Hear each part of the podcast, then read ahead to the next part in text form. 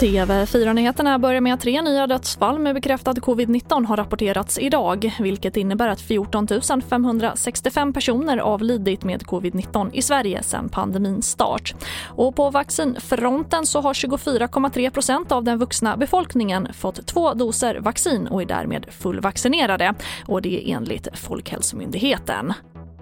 Och en buss välte idag vid ett-tiden utanför Ludvika. 18 personer ska ha befunnit sig ombord. Och enligt uppgifter till SVT så ska chauffören ha tvingats väja ner i diket för en mötande bil som kom körande på fel sida av vägen i en kurva.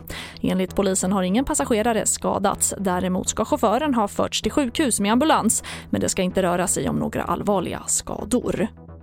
Och vi avslutar med att från flera håll i landet kommer larm om att antalet myggor har exploderat de senaste dagarna och myggplågan kan fortsätta ett tag framöver. Jan Lundström är verksamhetsledare på biologisk myggkontroll. Det var ganska mycket regn här i mittersta delen av Sverige. Eh, det har nog bildat många pölar och det har nog blivit en del större ytor, gräsmarker som har fått vatten över sig ett tag. Så det kan nog dra igång en hel del mygg och eh, ja, kan man förvänta sig en stor mängd faktiskt i vissa områden. Och det får avsluta TV4-nyheterna. Jag heter Charlotte Hemgren.